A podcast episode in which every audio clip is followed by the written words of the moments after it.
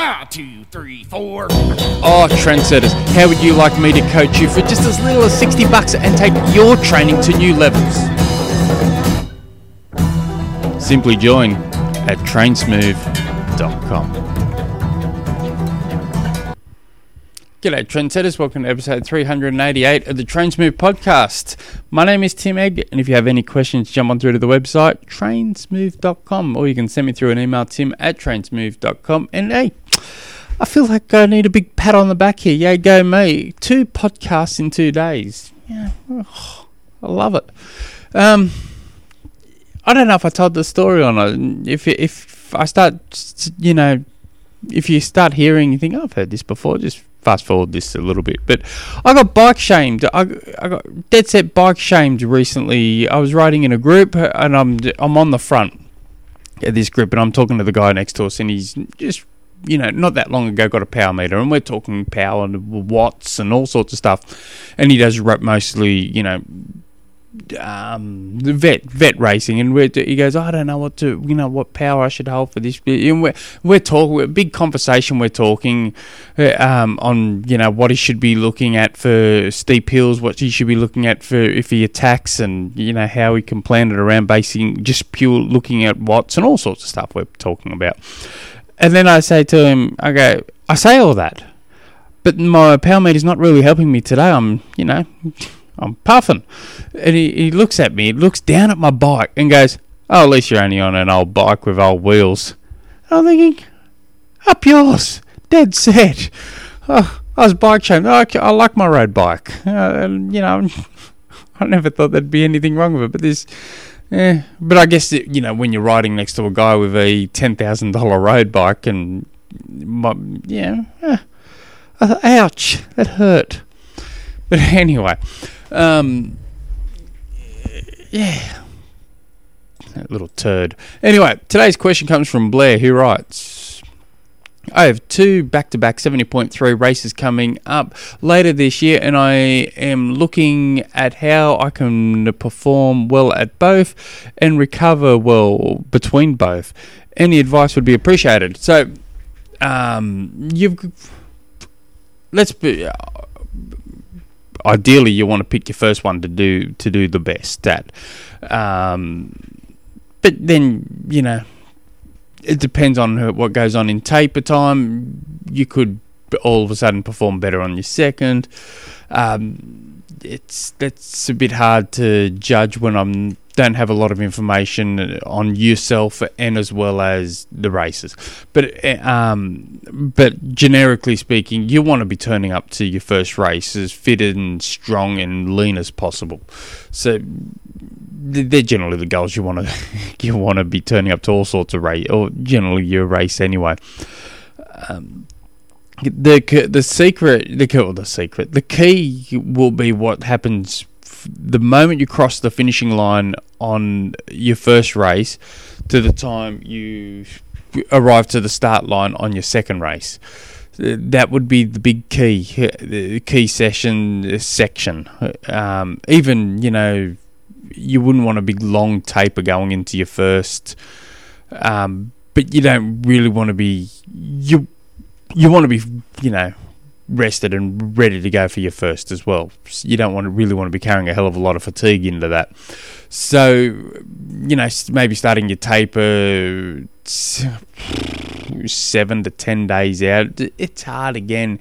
The fit, the fitter you are, yeah, you can recover quicker. So you definitely want to be arriving to this. I should have thought about all this question a little bit soon, more than what I have. I do apologise, but I'd be arriving on that first race ridiculously fit, ridiculously lean, ridic- ridiculously strong, um, and and more emphasis on fit and strong over over lean, but you know it all helps. So the moment you cross your the cross the finishing line on the first seventy point three, within ten minutes of finishing that race, you want to have a recovery shake, and uh, something like Endura Optimizer, I think you know just the duck's guts. Uh, so it, it's a it's a little bit expensive, but I I just think that you know you know, without saying the word duck's guts again, it's the bee's knees. So I'd be putting, getting like Endura Optimizer, using six scoops of Endura Optimizer. Have, have, have just get a loved one to have it all ready for you, shaking as you, you know, you're on your last lap of your race and get it ready. As soon as you cross that finishing line, you're smashing that. Within one hour of crossing that finishing line, you're having a big protein shake, um, somewhere around 40 to 50 grams of protein. Uh, just a good recovery shake. And probably within two hours of that crossing that finishing line, you want to have a good quality meal that's going to just help replace all sorts of um, stuff you've taken out of your body during that race. And then you want to eat ridiculously well for the rest of of that week. You don't you're not going you're not stopping off at Macca's and smashing a you know a McCrap burger or you know you, you know you know you're you're eating really well. You're eating you know probably an increase in definitely an increase in calories, especially for that um, 24 hours after it. But you want to be eating good quality foods during it. Um, the next day, straight after your first 70.3, you want to go on a know, anywhere between one to two hour easy, easy, easy bike ride. And the best way to work out how you know, if you've got a power meter, it works out really well. You just ride around 50% of your FTP. If you don't have an, um, a power meter, you just do exactly what Cadel Evans recommends. Go on an easy ride, and what he recommends, whatever gear you think you need, go on easier. So, and it's a really good way of just uh, referring, you know, because you can go on an easy ride. You think, oh, this is easy, but you might be going a lot a lot harder than you should. So just whatever gear you think you need, nice, easy. And those rides are the best. You know, you pick a coffee shop, for instance, that's about one hour easy spin away. So you just ride out to that coffee shop, you pull up, have a cuppa, and then you easy spin home.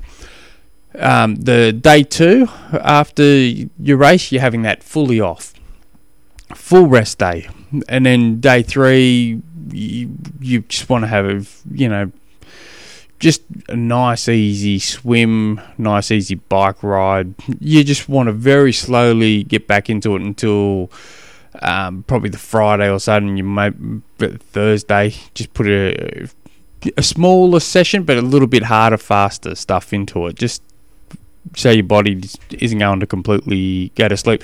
Now, I also forgot to mention every single day you're um, you're on the foam roller. You got a little rolling stick. You're hitting all your trigger points. You're doing absolutely. You're wearing compressions.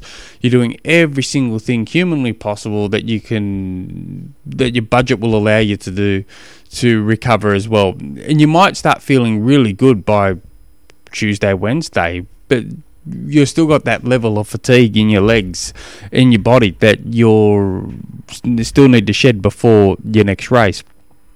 Um, so, but just so during that week, I'd have two full days off, probably.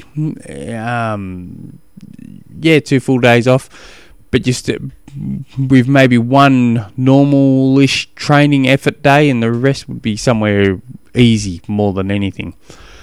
And ready to smash it. Quality food, quality nutrition. I think nutrition, um, nutrition, and what you do in that three hours after your race, your first race do- is done, will majorly impact what happens for the rest of the week. So it's all exciting. It's all exciting. I like all this stuff. I like um, back-to-back races. Uh, you know, it's all good. If you guys have any other questions, jump on through to the website, trainsmooth.com. Send me through an email, tim at trainsmooth.com. Till next episode, hooroo.